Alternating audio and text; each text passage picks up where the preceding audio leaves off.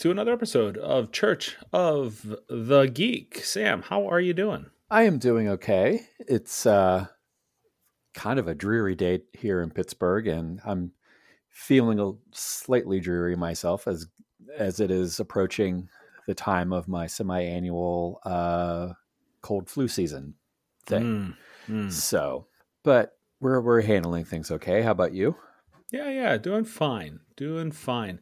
We have a really nice we've had really nice days. And so it's the only reason why I think today seems particularly blah, because the days have been so great. Yes, up in this the 70s with sunshine and went out last night in shorts and in November you can't complain about that.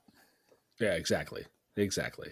So, yeah, definitely a uh, an interesting uh, an interesting time.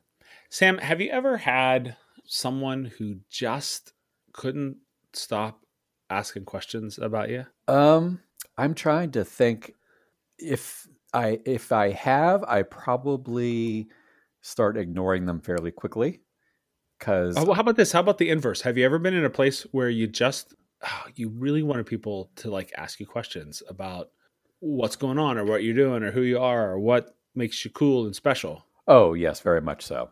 And they don't ask you, do you? Do? No, it's because I'm usually you know on the bus, and that I you know just doesn't happen like that. You know, like oh hey, you're a cool looking guy. I should ask you some questions about yourself. Right? Never you're, very, happens. you're a very interesting guy. People should ask you questions. Yes, I actually have a shirt that says I'm very interesting and you should ask me questions about myself and no one pays attention to it. Huh. You you literally invite them. I Hey. do. Go ahead, ask me a question. Yeah. It's like the guy who walks down the street with the sign that says free hugs and nobody hugs him. Nobody hugs him. They're all afraid of the free hug guy. Right? Okay, frankly, I'm a little afraid of the, the free hug guy. But ask your questions. Okay. I mean, that's how you find out about people. Ask Exactly. them questions. Have them talk about themselves. You, and you often find out something that you don't know. Exactly. Well, we have solicited questions, Sam. We have solicited questions for this episode. We said, "Go ahead, ask us questions.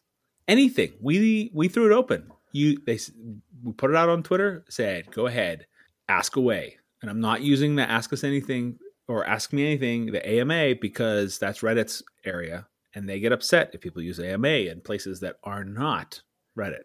Did you Tec- know that? Well, I didn't. I didn't know that, but technically, this is AUA, so this wouldn't be AMA. It would be AWA.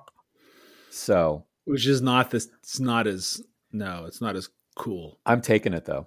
all right this is by the way this is episode 74 of church of the geek did you know that It is episode 74, which means we're almost episode episode. diamond 75. jubilee is next next episode we got a big plan for that but not before that We have to get through this one. hour hour It's like Arnold. hour hour hour so we threw it out there and we we we we asked for questions and actually maybe the biggest surprise is that people went okay here's some questions. Yes, How's- and and some of them are hard. some of them are hard quite. It is not quite calculus level, but they are hard, i'd rather calculus maybe. And they are all interesting, which is good. yeah they really are especially the last question but we gotta get through, we gotta start with the first questions Mhm. first. So So you have the questions, and just i have I have none of the answers, but we will. we'll by the power of twitter Oh, i have the questions are you like all big and bulky now? i am Awesome. yeah yeah my microphone turned into a big sword so it's now my micro sword micro no that's not that would be a very tiny sword That'd be a very tiny sword. That would not be impressive or anything. No, at any rate. Okay, so first question up. Our friend Ryan at Savage Care Bear One uh, on Twitter, um, our uh, our D and D partner, right? Mhm. Um, he submitted two questions, sort of flip sides of the same coin. What comic book villain do you sympathize with the most, and why? And what hero do you find yourself indifferent to, and why? Hmm. Do you want me to take the lead on this? Yeah, go ahead with this one. All right. You start. I think for villain that I sympathize or empathize the most with, I would say Magneto.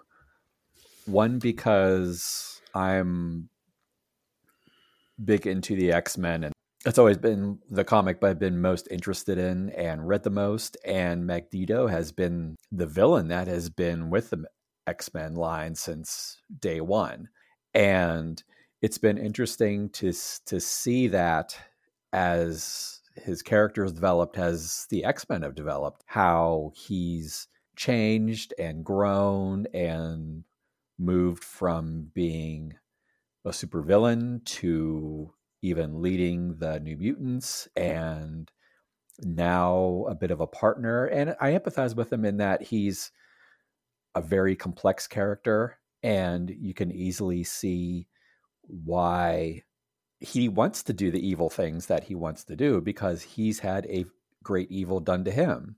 And you can empathize with his you can empathize with his with his pain and the things that he's that he's dealt with the loss of his wife um, the nazi con- concentration camps and even if and not condone you know what he does to try and avenge these wrongs but you can see where he's coming from and you can see how that's shaped him as a person um, and so I think as a as a character, he's probably the one I probably would em- empath- empathize with the most. How about you? Magneto is on my list for, for precisely the reasons you gave. Yeah, he is. His pain is. I mean, he's a mutant, but his pain is very human. mm-hmm. His his motivations are very human. He wants he wants those wrongs righted, and while ultimately believe his aims were misguided, we can understand Mm-hmm. definitely. But I so I do have Magneto on there, and, in much the same way, I think um, Doctor Victor Fries Mm-hmm. uh, from Batman, right? I mean, he's not a he is not a uh, bad guy because he wants to take over the world. He is doing the things he needs to do because his wife is in danger, right? Mm-hmm. It- and so everything wraps around sort of the notion that all that he does is to revive his wife. Mm-hmm. So, um, it's a it's a little more of a it does get a little more complicated, but I think those th- those are the kind of villains that you sit back or I sit back and go, that's really interesting. Mm-hmm. Um, the folks who embody the other primal responses, right? Like so, Scarecrow and and fear Mm-hmm. and uh, the insanity of Joker, or in a sense, Two Face with the the everything is up to the flip of a coin. Everything's up to fate. Like, what is fate going to decide for you? Right. Mm-hmm.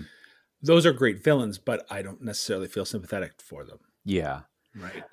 Magneto, Doctor Freeze, I- and in a sense, I even think. um while he tends to typically run on the psychopathic side of things a little, Wilson Fisk, Kingpin, Mm-hmm. uh, particularly in Into the Spider Verse, that Mhm. was a yeah.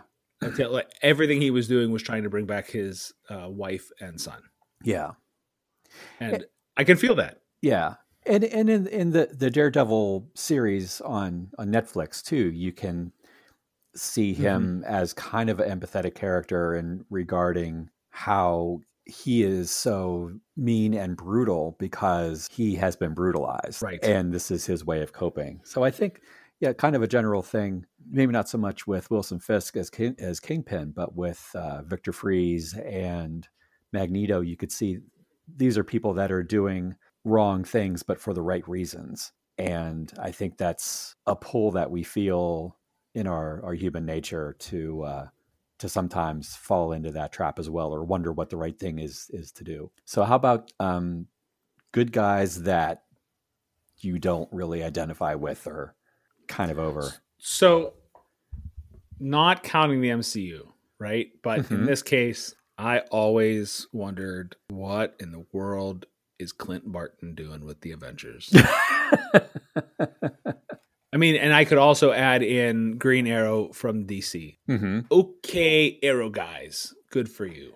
Which strangely enough doesn't um doesn't move down to Kate Bishop, the new Hawkeye. Right, the new Hawkeye. Like I had the complete run of uh, West Coast Avengers at one point, and I just went, "What in the? How terrible!" I don't know. Well, and and Hawkeye, Hawkeye, has just- the worst costume. he did have a terrible costume. It really was not good.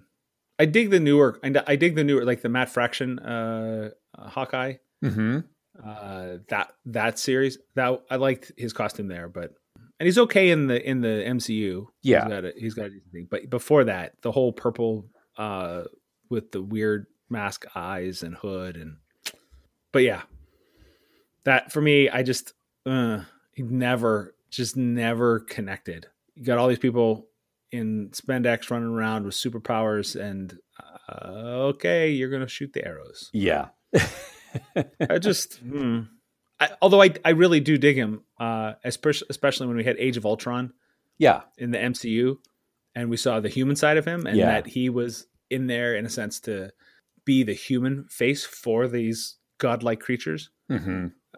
That was that was a good storyline, but they never did anything like that in the in the comic. So yeah. At least early on. yeah, I mean, at least he's the prime example of you do what you're good at, and if you're good at shooting arrows, then darn it, you shoot arrows. when the only tool you got is a hammer, everything looks like a nail. Yep. All right, how about you? What about what's your hero? I will probably get a lot of flack for this, but I'm going to say Batman. Oh, all right, we're done. I cannot talk to you anymore. I, it's I it's just I'm kind of t- and I say this there are iterations of Batman that I am very fond of and I really enjoy like Frank Miller and uh different series that have, you know, been really fantastic in shaping who Batman is, but it's just so tiring with all of the the he's he's much less of a de- a detective now than he really is a rich guy with lots of money to spend and great technology. He's Okay, like so, a dark friend- Iron Man. So, my friend, let me tell you. So that this is exactly the point where we end up uh, in Batman 100 in the aftermath of the Joker Wars. All of Bruce Wayne's money has been taken away from him. He does not have control of Wayne Enterprises. We're sitting here on the edge of this new existence for Batman. He's not in Wayne Manor anymore. He doesn't have a Batcave, doesn't have the Bat computer, doesn't have anything. His whole identity as Batman has been changed by this Joker war because Joker took everything. I will so bet, I'm going to tell you. but I will bet you dollars to donuts that by the end of next year you will have it all back. That's probably true, but that's really funny because I, I I will tell you that the that my other character I had, the other hero, well, I had a couple here. Superman was high on my list. yeah. You're nearly invulnerable. Yeah, great. You know, the only the only way to draw drama is to make you make choices. Do you save Lois Lane or the children, the bus full of children who are ready to go off the cliff? Right. And somehow he manages to do both. So, you know, it's ne- it's never a choice that has any real consequences. hmm you know, he figures out a way to do both. Well, all right, whatever. I also had Gambit. I don't know why people love Gambit. And maybe Eh. you can tell me as an ex guy. Yeah, I think because he, I think a lot of it comes from the animated series because he was kind of the cool, suave guy. Yeah, Who I mean, that's where I that's Hey- where I saw Yeah. him first, and I just wow. Hey, if you could sneak around as a thief in those big metal boots of his, you have to give him props for that. okay, Gambit's not Gambit's not like a huge.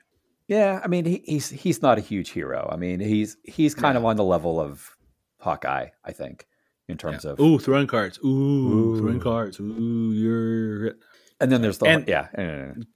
yeah. All right. Anything else? No, I could go on, but I will Yeah. probably get flamed. So we'll just go from there.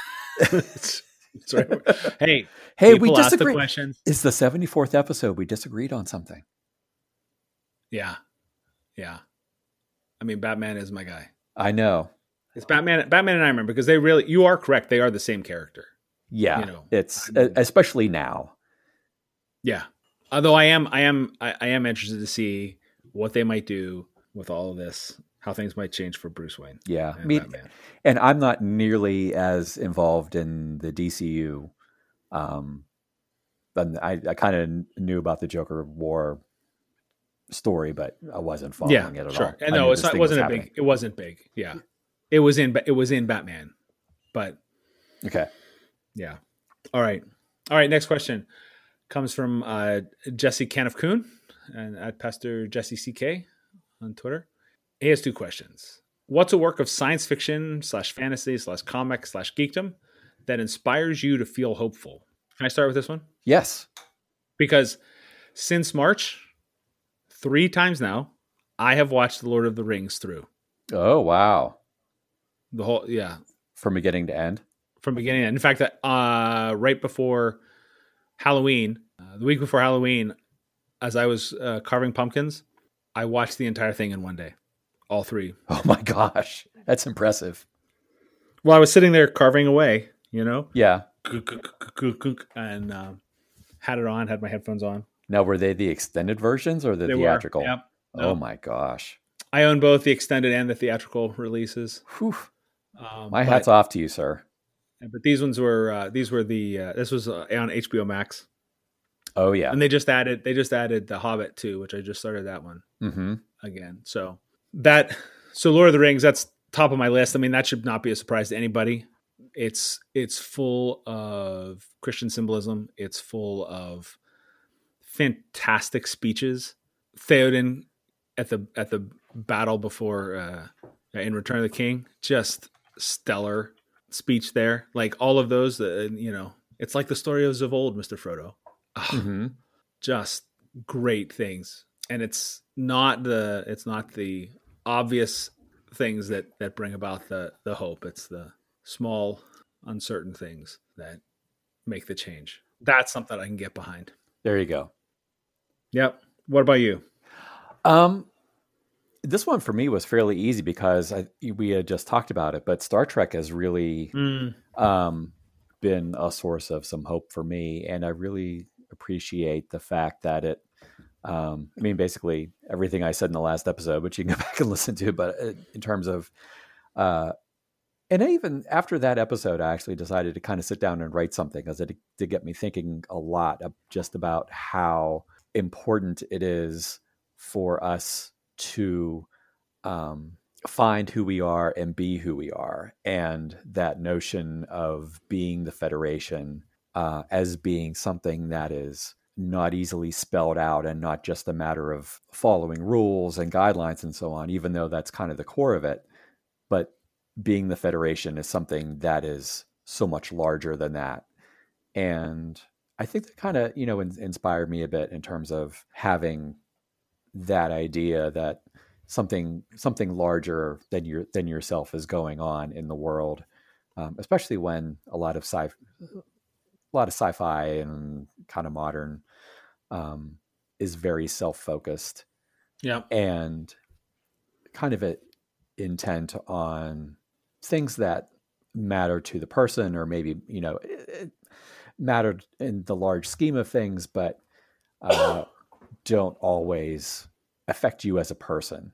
And I, I think that's something that that star trek does really well. Yep. No star trek was was on my list was Yeah. thinking about that too yeah i think but that, I, I had, had to go Yeah. I think that one, the one thing in Star Trek I really appreciate is that these are basically all normal people. And they're in- incredibly smart and intelligent and have different skills and so on, but they are all basically normal people. And they're doing amazing things and put in remarkable situations. And I think that, you know, gives me some hope for the world that, you know, we as normal people can do the same. i also had the matrix sort of on my list because i just finished watching that series Okay. too. those three movies That's interesting. that was a really I hadn't watched it in a really long time. It was it was my it was my first watch through it since I had seen them originally. Mm-hmm. Particularly all three. Like I'd seen the Matrix several times, but the the whole thing at the end in Matrix Revolutions just um, was a very. I was surprised at how hopeful it made me, Hmm. I have to but read. it wasn't wasn't quite the wasn't quite the return to quite it didn't turn didn't rise quite to the level of Lord of the Rings. Yeah. What are you saying? You said you got to you're gonna go look at it now. Yeah, I'll have to look at it again. It's it's been a while since I've seen it, but yeah, I never got a sense of necessarily hope f- through there, but I could I could see maybe how that could go. it's a major it's a major theme uh, that pops up in Revolution or uh, Reloaded and Revolutions. Yeah. The uh, the machines are bearing down on Zion. Right. Neo wants to go do his stuff, and everybody. The constant refrain is, "Where's the hope?" Mhm. And so it was good. Yeah. And then Jesse also asks, "What's a comic or graphic novel that you love for its explicit or implicit theological overtones?" I'll let you go. Hmm. I was going to say Hugo because I'm I, it's, I was still kind of Okay. thinking about that one. Um, maybe by the time you've kind of put yours out there, I process mine a bit. So Yeah, I think read, the read the question one- again. Sure. What's a comic or graphic novel hmm that you love for its explicit or implicit theological overtones? Hmm. Okay. Okay. So you think about it, and I'll tell you because I had a few here. Okay. But this one is this one is one that I love, not just for the theological overtones, but they're pretty awesome. Kingdom Come, that one is that might be the first one that I read that blew me away because of the the theological overtones within it. hmm It starts off. Have you read it? Oh yeah, and it's yeah. Okay. it's it's one of those things that was so obvious it wasn't even on my radar. but yeah, it's the theological overtones are not even subtle in there. It's a it's a main point of the of the the story. Now, and it's and another reason I love it is the art. Yes. Alex Ross, it's it it converted me to Alex Ross, which it's not like that he needed that one. I mean, you could look at Marvels or anything, but that was the first thing that I read that that I really read of his work. hmm So it's impossible not to see that. And Oh, go, definitely. you Yeah. know, it's so good. And it treats it well. Yeah. Yeah. But it's, you know, the whole thing starts off with an image of a nearly empty church, a preacher in the pulpit, hmm just sort of going through the motions of a sermon.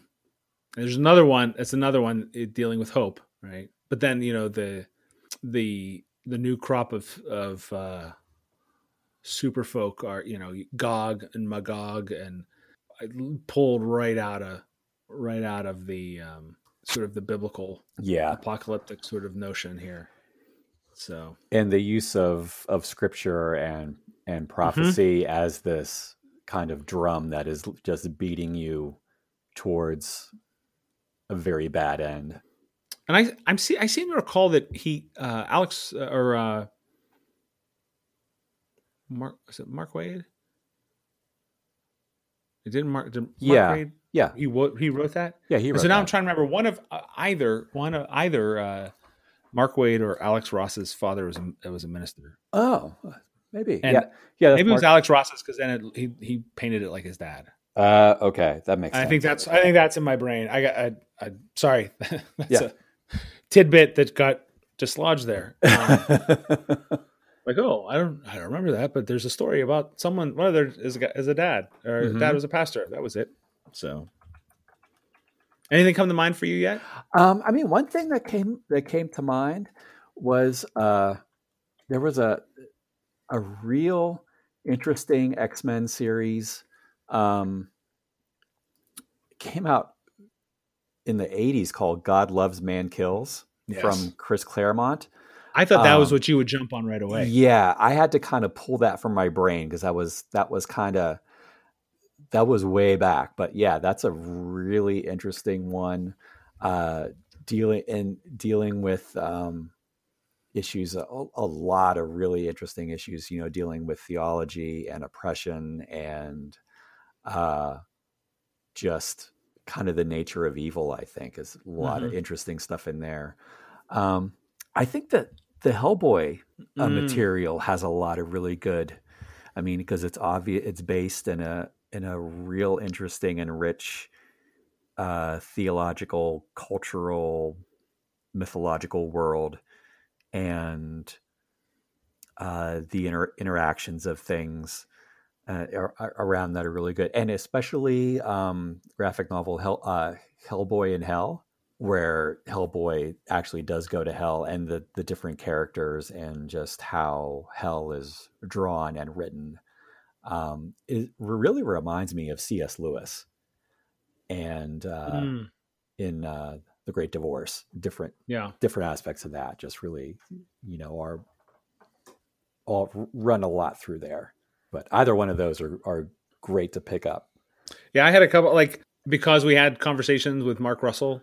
Mm-hmm. Second Coming is still on there because I, I I really appreciate what he's doing with the story of Jesus. Mm-hmm. You know, even if I disagree with him on on some finer points, but definitely is that. We had a conversation with Elizabeth Cootie, um, and she mentioned punk rock Jesus, which also, while I disagree with where the where the where the author is going, it does raise some really great theological content, particularly around uh, believers' uh, behavior. And I think it was uh, published by Boom. Uh, there is a uh, comic called Judas, four issues, uh, and it's after Judas commits suicide, goes to hell, and finds Jesus there, and so there's this whole interaction between he and Jesus in hell. Mm-hmm. Again, things I might I might quibble with, um, but it was a fascinating fascinating story. Mm-hmm. Oh, and the um, recent uh, American Jesus, Volume One and Volume Two, three issues in each of those volumes by Mark Millar, Mm-hmm. also had some really good. Um, it's sort of Jesus is returning, but in much the same way as the first time, Mm-hmm. and uh, so it's done in very Mark Millar uh, style. you know, uh, it's a little bit violent, uh, Yeah. but um, not nearly as not nearly as violent as other stuff. But those are some honorable mentions I'd say I'd throw in there for. Mhm. But but Kingdom Come, I mean the title alone. I mean Yeah. it's right out of Lord's Prayer. Come on, and and the artwork is fantastic and i would definitely throw um, god loves man kills in there if you're um, anywhere in the the x-men universe and haven't read that yet it's on my it's on my list. I got to read it. yeah it's Uh, it's a classic i think i think that won an, won an award like an eisner award i Hmm. going to say i could be wrong but i think it i think it did I think that I think comics are really fertile ground for some of this. mm-hmm. Uh, that other geekness doesn't doesn't have and i don't know why maybe that uh, maybe that's just i just find that this or maybe it's just that i find it there more often Mm-hmm. because you know you move into things like uh, science fiction and so many of those authors are writing from an atheistic standpoint Mm-hmm. which is fine. Although I find Ben Bova to be a little overbearing sometimes. Um, I, we get it, Ben. You're an atheist. Thank you. Gotcha. um, it's just, it's always there. Although, although, um, as we've having read uh, Parable of the Sower and Parable of Talents, mm-hmm. there's some real great theological topics in there as well. So Right. forget it. Scratch. it. I'm I'm I'm I'm recanting on that. I'm just going to shut up. We know there's lots of good theological stuff in fantasy, Lord of the Rings.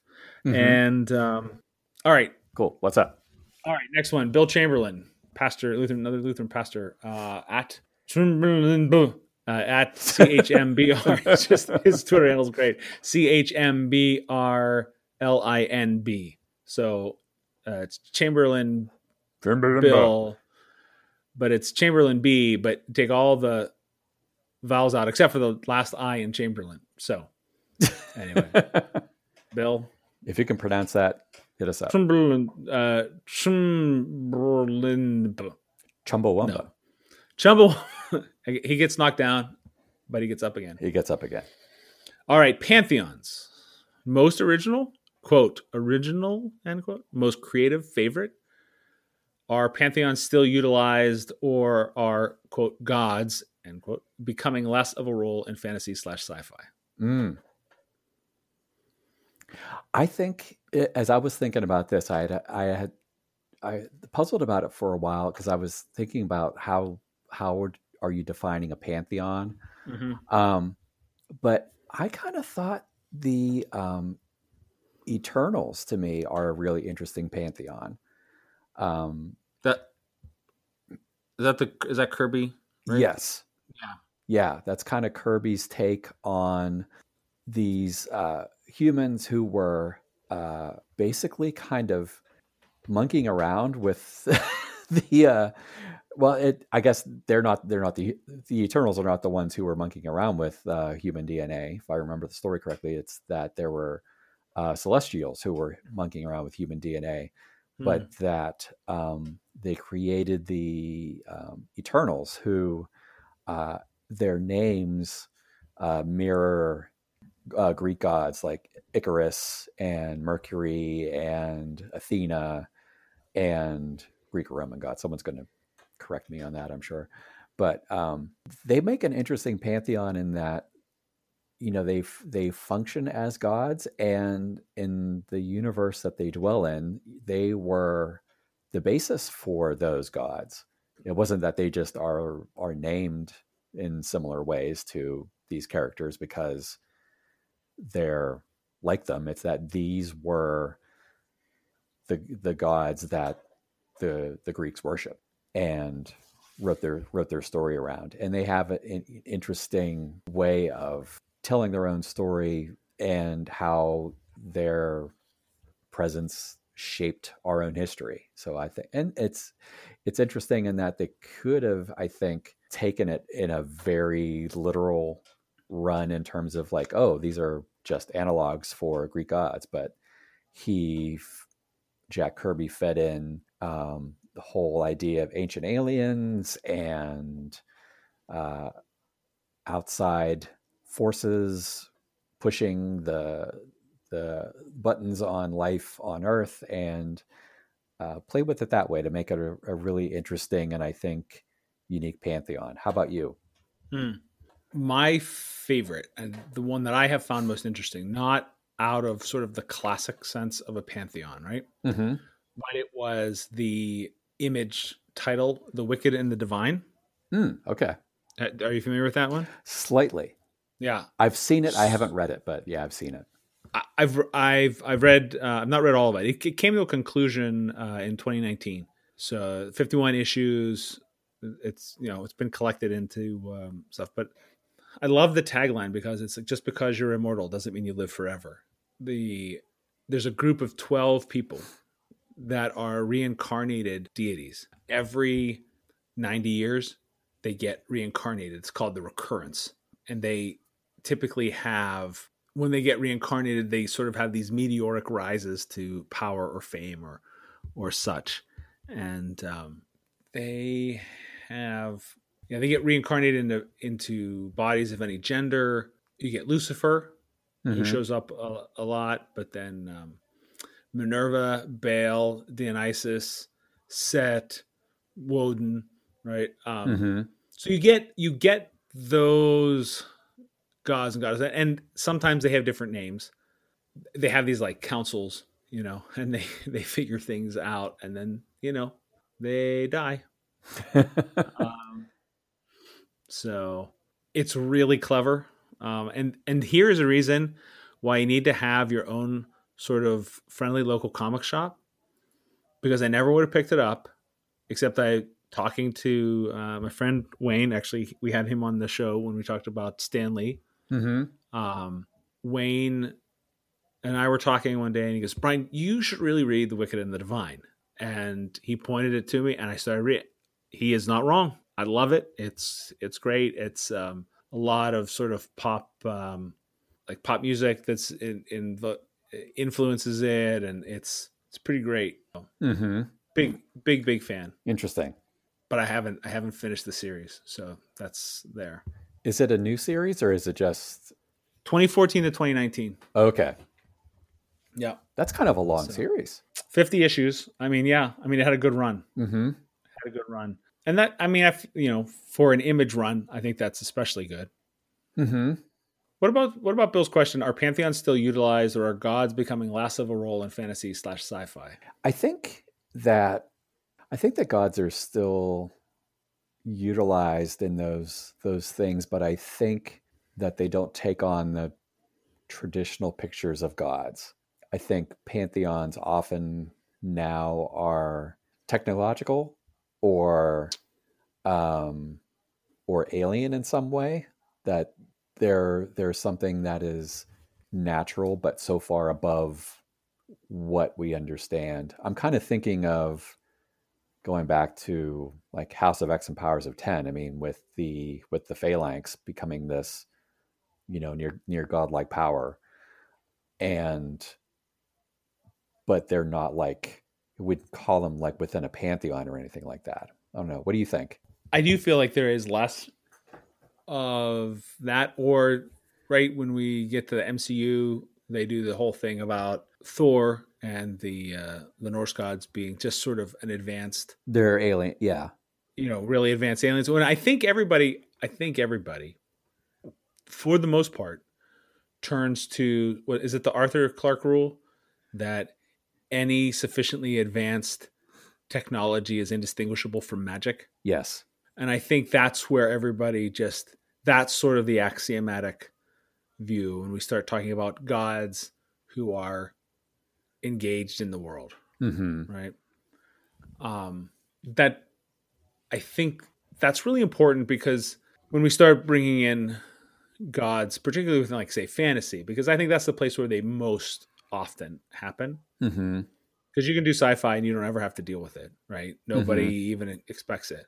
But within fantasy, gods do seem to be play a, a bigger part. But you don't want it to. You don't want to run into the Deus Ex Machina scenarios where now, oh, they're in trouble. Well, you better. Oh, here's the god, Right. and they're and they're going to pull their fat out of the fire. hmm So I, I Pull their pull their fat out of the fire. yeah, Okay. I've always thought it was feet out of the fire. you don't want your fat in the fire. It's going to melt. It's going to it's going to be nasty. Maybe a fat feet. That, have you watched Hobbit? Have you seen Hobbits? I have seen hobbits. They have Yeah. fat feet. So I think I think there's there is something there. Although I will say, um, when you get into here and just a, a little bit a little bit off of uh, a different road of fantasy, you get into uh, role playing games like Dungeons and Dragons. Mm-hmm. The gods are important, and you do have to sort of figure that out. Even someone who's not having a divine, who doesn't have necessarily a divine class like a cleric or a paladin, Mm-hmm. um, can easily be an adherent to a god for lots of reasons, particularly because the gods are there and are real. You know, they they um, Mm-hmm. they exist. I'm gonna I'm gonna back up a little bit because I think uh, as we're talking about this, one of the things that I think about a, a pantheon of gods Mm-hmm. in thinking about gods not as not in like a th- theological sense or in the sense of a character that acts like a god that has you know godlike power but a a character or a force or something that if I, if I think about it as a a character or a force that is beyond comprehension and exists in some way beyond our ability to to comprehend not only what it is but what its sense of right and wrong is like it just exists on a completely different plane Mm-hmm. um i think especially like the uh the technarchy and the the phalanx in uh hickman's house of x and powers of 10 because it's like these these are are beings that um will devour entire worlds just for the fun of it Mm. Mm. and that that's I, I still remember this one little you know scene in uh, Powers of Ten where uh, the the humans have created this uh, world mind. They've they've used all of their technology and their power to basically make us a, a sentient planet and send it out through the solar system in hopes of uh, contacting the phalanx. And the phalanx find it, and they come back and say, "We ate your world mind," and and that's just it is it's just they're they're Im- implacable and there's no understanding you know why who they are what they what they're capable of and even just the notion too you know of that there are um beings that are more powerful than the phalanx and that they have acquired so much knowledge that they become black holes based on because they're the the gravity of the knowledge and wisdom that they have accumulated over time has made them collapse upon themselves into a, a black hole civilization basically which it's yeah I mean, rap, rap. Th- that's a definition of me is like how in the world that's beyond my understanding. That's totally beyond my comprehension. Good.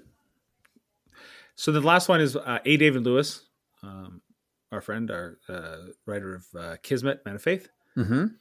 Had him on a few episodes ago, but he says, What mainstream comics title has handled religion in the most uninformed or insulting manner? And I remember reading that before and had to kind of rack my brain around it. And I want to say that Marvel's uh, Marvel's t- take on Judaism has not always been the best. Mm. Um, it's done it really well at times. Um, they've had main characters, uh, you know, uh, Magneto, obviously. Uh, Kitty Pryde is uh, very uh, openly Jewish in the in the in the comics and so on. Uh, the Thing is Jewish. There's I there's a list actually I, I found of uh, different Jewish characters in in uh, Mhm. the Marvel universe. Gabrielle Haller, and and it's it's interesting in that a lot of these kind of fall into the X Men line, but at the same time they really can use it as a purely as as a plot device to kind of move a story along. Hmm and I think a lot of times they focus on the cultural aspects of Judaism without bringing in the the faith elements of of Judaism. So it kind of treats it superficial and and I think you know when I when I was thinking about you know when is has it handled it badly, I was thinking primarily of Magneto because he wasn't Jewish, then he was Jewish, then he wasn't Jewish anymore, then he is Jewish, and they've kind of used his his uh, his culture and his his religion as a plot device too much, hmm and it becomes to a means to an end rather than you know when I think when they've used it as a way to show who he is and why he's doing what he's doing, I think that's fan- it's it's fantastic. But when it turns into just something that we you know how how does this the, the story that we're writing doesn't need him to be Jewish, so he's not Jewish. um, so that's been a, a thing for me, and I, I think in I think in general, I think they they and I I'd have to really do a, a deep dive to kind of check myself on this in uh, in the X universe, but I think they've they've they tend to focus a lot on the cultural aspects of Judaism and think that that's about that's like it. And you know thing has a jewish wedding and he wears a yarmulke and kitty celebrates hanukkah and i'm not sure how how well that you know really encapsulates what judaism is or is it just like the uh, a picture that we're we're painting because that's where where we want it to go Right. Right. I think in the past it was it, there's so many analogs in in the X Men for uh, Jews and, and and Judaism. I think there's and there's been quite a lot written about it, but I think at the same time it doesn't always, depending on the writer, treat treat treat it very fairly. I, I don't really, yeah, I don't know that I have a really good answer for this one. Yeah, this was the tough one. Yeah, this this was and it's a great one, and I could probably turn this in the whole episode. But I do believe you're probably right in going to Judaism or we could say Islam Mhm. that those are likely to be the ones that get uh, or, or Hindu that get mis- misrepresented most easily Mhm. because it's hey I read a thing and I think this is what happens in that religion right um, it could be a it could be a problem I think too. Come to think of it this is another thing. I just it just occurred to me. I don't think comics handle Eastern religion very well.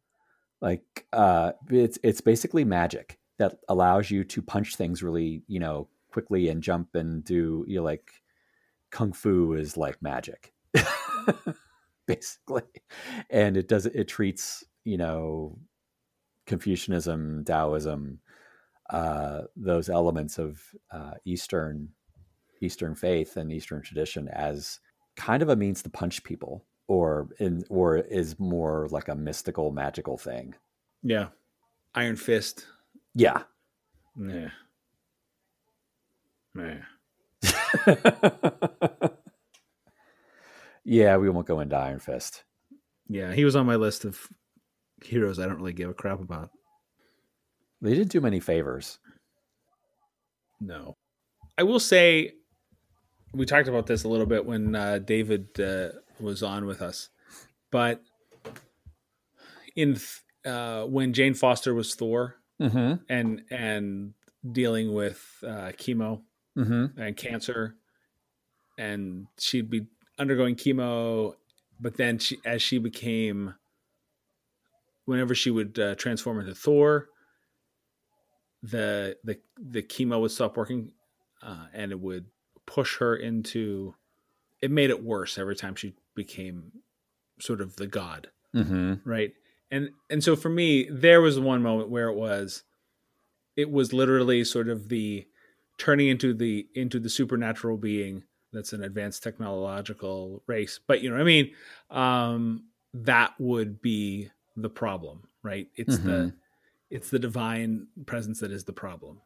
So I- i don't want to say that that's the it's insulting. I just uh, i mean obviously to me i believe that's the that's not the direction i would want to go with Mhm. that but i do think using in, the same way that we don't want to use um ethnic groups as sort of costume you know ethnic heritage as costumes Mm-hmm. um, use i think that notion of using someone's um, faith uh, tradition as a plot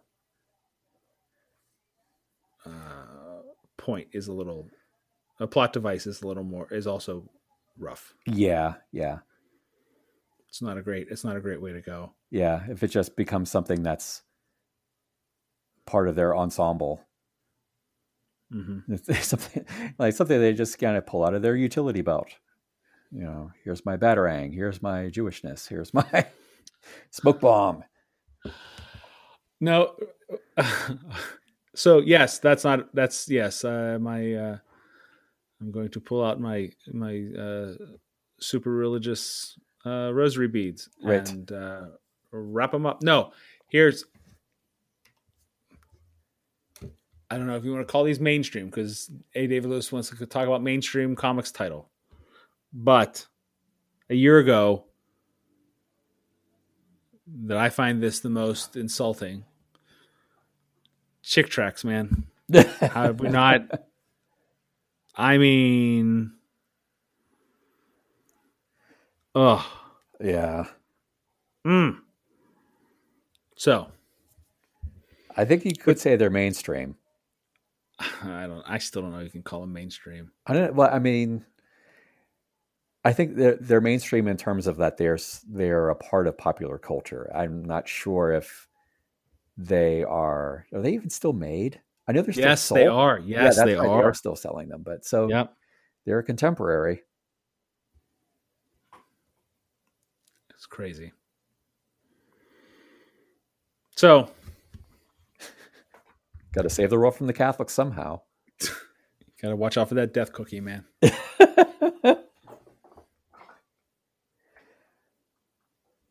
Hmm.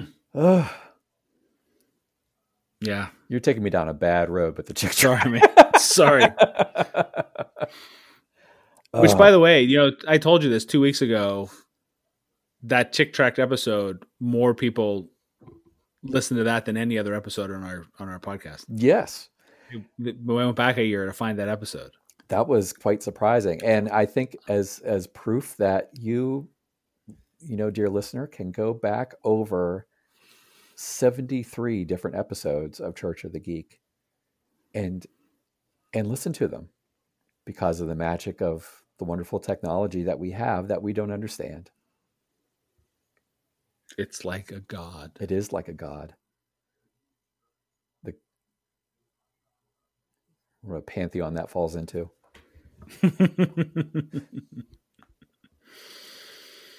Very sad. oh, you know what? Oh, here's a here's oh, think. I'm sorry, gonna go back to Pantheon since you mentioned that because now because American Gods Uh huh. by Neil Gaiman. Yeah, I was surprised you didn't mention that.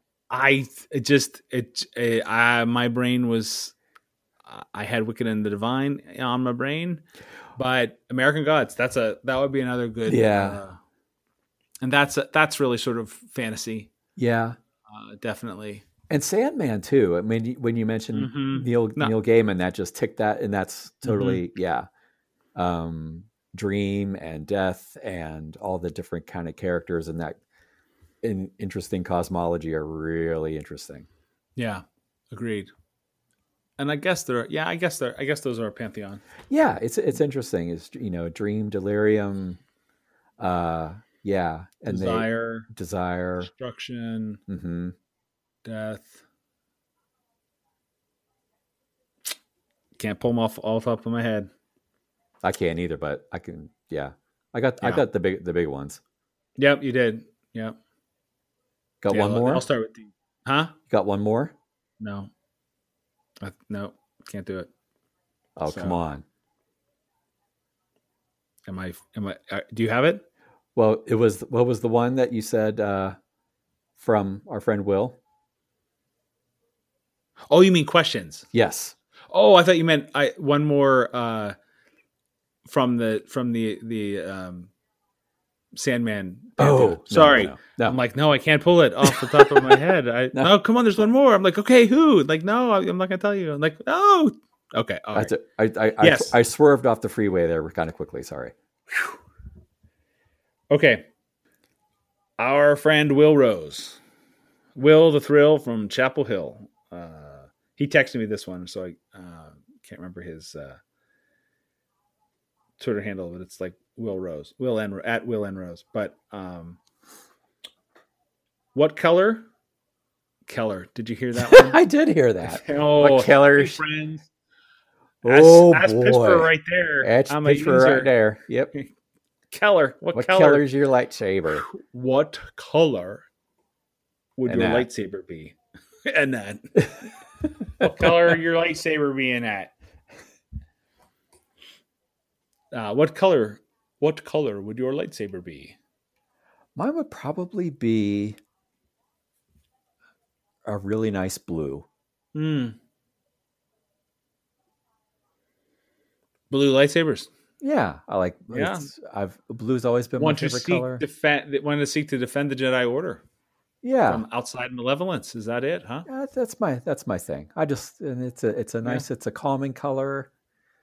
Uh has a nice you can, you know, read by it. Uh doesn't make you look too, you know, the the, the green lightsabers kind of wash wash you out. The blue ones kind of have a nice Yeah. nice tinge to you. Yeah, well, I gotta tell you, uh, I believe I'm a green. Any any particular affinity for the for the green? It's just connection to the living force, you know, the the life force that surrounds us all. Mm-hmm. I want to find peace. I want to find harmony. I want to find uh, life all around us. Mm-hmm. You know, I want to. Uh, um, plus, I like being outside. I like uh, uh, nature. Mm-hmm. green is very calming you know to be out in the midst of a lot of beautiful uh, forest leaves or lush green meadows Mm-hmm. you know speaking of lord of the rings being filmed in new zealand so much beautiful green down there Mm-hmm. so yeah i think that's plus to make it easier for me to become a force ghost at the end Yeah, exactly. Yeah, know so right along the lines with uh, yoda and qui-gon Mm-hmm. so You're just you just voop right in there. Yep. Don't have to toss anybody down a a shaft or Mm-hmm. anything like that. Exactly. And then the last question Will said was, "Who is your favorite geek named Will?" Ah, Will. And then he says in a note, "It better not be Wil Wheaton." Too late. I, I have to think now. Um, hmm I got. If you take away Wil Wheaton, I don't know of any other. I know. I'm I'm trying to. Um, I mean Will Eisner, but that's not. like real. Will Eisner, that's another good one. Yeah, that's good. I mean, you know, I'm trying to think of like starts the whole graphic novel thing. Yeah, you know? yeah. I wondered if Will Ferrell is a geek. I bet he is. Huh? So Is is George Will a geek? Probably not. he's a he is definitely a baseball nerd. Okay, well he's he's- he's that kind know. of yeah. Yeah. So I don't know. I got to leave that one up in the air. I don't, I Uh. don't have any. I wasn't prepared. No favorite geek named Will. Hmm. Oh, right, Will Smith. What? How did I not think of Will, Will Smith? Smith. Yes. Men in Black. I mean, oh, I Am Legend. grief. I am Legend. Yep. I um, just- I uh, just had uh, to- Deadshot. What, what's what? Oh wait, what's Yeah. his name? Was it Deadshot? Deadshot. Yeah. yeah. That's it. Will Smith. Oh, um, Hancock. Oh yeah. Yeah. Um, Hancock. Yeah, he's Well, what was the? Wasn't he in the uh the weird uh ogre one? Oh, uh, I Robot. he was in iRobot. Yes. Uh, there was that bizarre ogre or orc uh Netflix thing. Oh. Bright. Bright. Yes, Mm-hmm. that's it. Will Smith. The Will Will Smith. Will Smith is our Oh, favorite. and Independence Day. And how to forget It's obvious. Independence Day? Could not for yeah. Can't be. Can't be anyone else. Can't be anyone else. Will Smith. If if if you take Wil Wheaton off the list, it's Will Smith. It's Will Smith. In fact, even with Wil Wheaton on the list, it's close. It's close. Yep. Good call. Way to save the day. Whew. Nice. All right. Whew. That was a lot of good questions. I I really appreciate everyone that chimed in. I, I appreciate the fact that a lot of these are, are friends of ours and uh, been been chatting with us, been on the show with us, and uh, playing D and D with us and stuff like that. And greatly appreciate um, everyone that you know take the time to ask us questions uh, because it makes me feel important. I'll just put it that way. yeah. Yeah. But yeah, Ryan, Jesse, Bill, uh, David, and Will. Uh, thanks.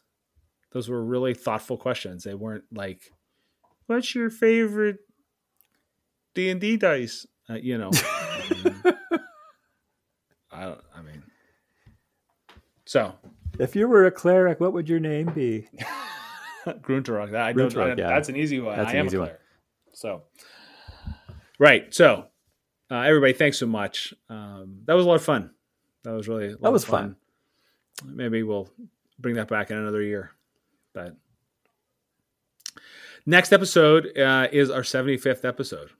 We've somehow managed to bring together 75 episodes next, uh, which will drop on Black Friday. Oh my, Bargain Church of the Geek episode. cheap is free. So it will uh, it will be out there. It will be uh, we we've got some good guests who are going to be with us. Uh, probably the two people who've been on um, the next most episodes after Sam and I. So Mm-hmm. um, we got that 75th Diamond Jubilee episode. It's a big one. Yep. So and we have um I believe in 2 days um by the time you're listening to this, uh Church of the Geek will be 7 years old. Ugh. It will have reached the age of reason, Sam. So, Does this mean that we're, we're going to be like a- accountable for things now too? I hope not. I always oh good. So, um, the only one who could possibly be held accountable would be me because I've been on it for seven years. You haven't been on it for seven years. Right. So, yeah. But That's impressive. yeah, what are you geeking out about? Let's let's not forget that. Let's oh wow, that. yeah. Um, wow. I mean, geeking out about uh, Ten of Swords is just this Mm, next big thing that I'm trying to figure out. Uh, we're kind of in, in the middle of it, and it was funny. Like right, literally right before this podcast, I was going back and forth on Twitter with uh, with uh, Will, um, not Will Smith, Will Rose. Oh, I was just like, well, you, yeah, you were talking to Will Smith? I, I I was thinking Will, and I'm like, oh, that guy that we were just talking about. Um, Yeah. that yeah, Will Rose and uh, Andy Walsh about um, it's like what is going on, and it's like it's something. So It, it is something. I I picked it up. I I have been uh, getting all of the issues. it's it's it's going to take a few read throughs once I get all this thing, and I think even then I'm going to have to go back even to the the start of this whole new run that Hickman's done. You know, right after Ho- uh, House of X and Powers of Ten, because he's been laying the groundwork for this for some time. But it's it's really telling a big story and changing a lot of uh, assumptions and history of the Marvel universe, really. Well, good. We'll talk more about that. I think that's definitely we gotta. Uh, once that comes out and we can figure out what in the world is going on, Mm-hmm. because I the last one I read was issue eleven, Yeah, Stasis, yeah, and I'm like, what the? exactly. There's a lot of I'm like, okay, they're all like, okay, we're gonna go, and I'm like, wait, I thought we are still waiting for someone, you know. so, and then this whole cosmology with Otherworld, and I'm like, where'd that come from? yeah, that's and that's that's it's it's complicated. Yeah, the the whole thing of Otherworld because it, he, he uh, Andy was asking about that too, and like he's really drawing from the Excalibur series, as far as I know, mm-hmm. which. If you were into Excalibur, you were really into into Excalibur, and and if you weren't, you if were not, you weren't, right? you're just like, I ain't read this. Like, this is like King Arthur and stuff, I- Right? and Merlin, and that's weird. Morgan Le Fay, right? and It's Great Britain and fairies, and I thought this was. Captain Britain. I thought this was supposed to be about mutants and beating stuff up, and it's weird. So yeah, Yeah. Yep. Yep. Yep. and you? I, you know, a couple uh, a couple months ago, Saturday Night Live had David Byrne on. Yeah, Did you see that? I did not, but it's it's interesting that you bring it up. But go ahead. Yeah. Well, my wife and I watched this, you know, seventy-two year old guy or whatever, however old he was. Like, I mean, he's he's old, right? Um, but out there with this with this troupe, and they are dancing and they're Mhm. singing, and it it it is by far one of the one of my most uh, favorite Saturday Night Live musical acts in a very long time. Um, and then I find out that that's actually from the the costumes and everything. It's um, American Utopia. Yes. is the uh, Mhm. uh, a Broadway thing that uh, David did, and they filmed it. And it's on HBO Max, I think. It is on HBO Max. I Yeah. started watching it, and dang, I'm going to tell you this: David Byrne is unbelievable genius. mm-hmm. Just, I am enjoying it so much. So I'm, I'm not. I haven't even finished watching it because I've been. Uh, I started watching it and I went, "Oh, I need to watch this with my wife. I Mhm. love it." So Yeah, that kind of I I watched uh part of that on on YouTube. I mean, months ago. I think it, w- it was before the American Utopia sort of documentary was Mm. was put out there. Uh, they were they had bits of the the Broadway show online, and yeah, it's just something to watch. It's captivating, and it's just neat to see. And it kind of uh, these had this bit of a resurgence, and Well, Rob- and the the version the uh, the filmed uh, version on HBO Max was done by Spike Lee. right, So I think that's a great combo. David Byrne Yeah. and Spike Lee. Just they just they fit well. yep. Yeah, So that's where I'm geeking out about right now. yeah, and it, it I've been cranking Talking Heads and David. Oh, Byrne. I've been doing that too. just. It's so great. So yeah, I, I, I, I, you may have seen I put it up on on Twitter a, few, a while ago. It's like I am really into David Byrne right now, and things could be worse. I didn't. I didn't see that. I, I was just for for whatever reason, I was just like really into David Byrne and Talking Heads, and I watched that that thing, and I went through like two or three days where I was just I had Talking Heads on heavy rotation, and I'm finding all the the stuff on Spotify that I never listened to, and I'm like, you know, things could be a whole lot worse than mm-hmm. listening to David Byrne. the guy's a genius. Guy's a genius. It made me think I want to go back and find uh, stop stop making sense. Oh yes, yeah. Watch that again. Yeah, Big I Jacket Dan. Yeah, I I did that. Did you? That's neat too to watch that in retrospect of watching um, American Utopia in that the way they just completely demystify the whole experience of putting on a a concert. Yeah. There's no they're they're bringing the stuff out on stage while they're singing. it's there's there's no hiding the the roadies.